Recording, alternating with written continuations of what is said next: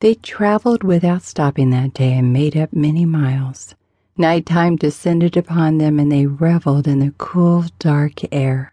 The stars shone brightly overhead, and the trail became less formidable with every passing hour.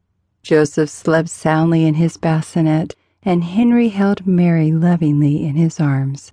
She didn't know where she was going to end up. At the moment, she didn't even care, and she had been trying not to think about it at all. Henry's little policy of trusting in the Lord to provide seemed to be catching. Mary stared up at the heavens and considered how lucky she and Joseph truly were. It was growing late again, and Mary's eyelids had begun to grow heavy again. Mary, I got a little surprise for you, Henry said softly and shyly.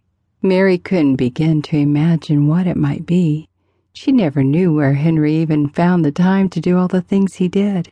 He had been a busy man indeed after Mary had fallen asleep the night before. Henry had gone to every wagon in the camp as friendly as could be. Many of the people there already owed Henry a favor, but he just didn't like to look at things that way.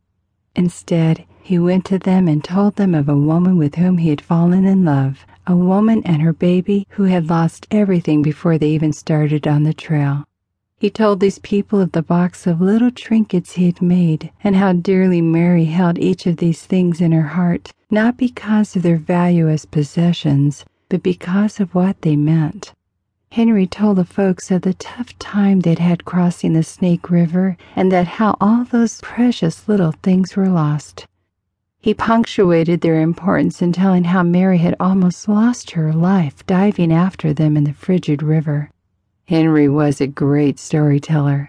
It was near impossible not to be moved by what he told that night. After Henry had visited everyone in the camp, he had gone back to Mary's wagon after checking in on her and Joseph to see that they were both sound asleep, he pulled the special box out of the schooner as quietly as he could and simply set it on the ground next to the wagon wheel with its lid propped open. One by one, the people of the camp approached in silence. Henry sat near the box, casually carving on a peculiar piece of wood he had found.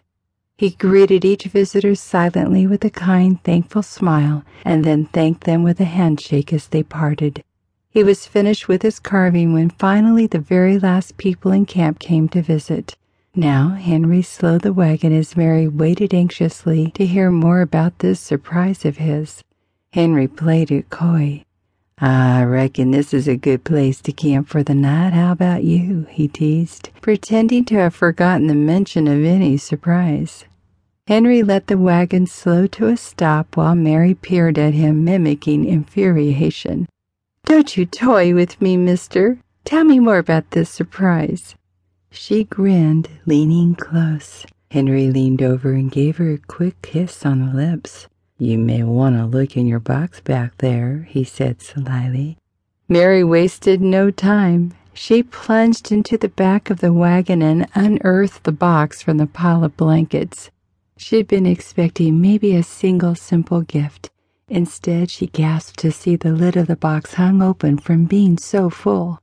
The tears of joy began to run down her pretty face before she even got the box open to peek inside. As she tilted the lid back, Mary's eyes widened in awe to peer upon the items with which the box was heaped over. There were beautiful cups and bowls and toys for Joseph.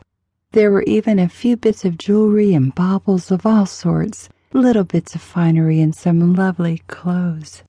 Who, whose is this? Mary stammered in disbelief. Well, it's all yours, Mary, Henry said matter of factly as he hopped down from the wagon and busied himself somewhere out of Mary's sight. Well, some of it's Joseph's, he added. Mary assumed that he was tending to the oxen as she dug through all the lovely gifts.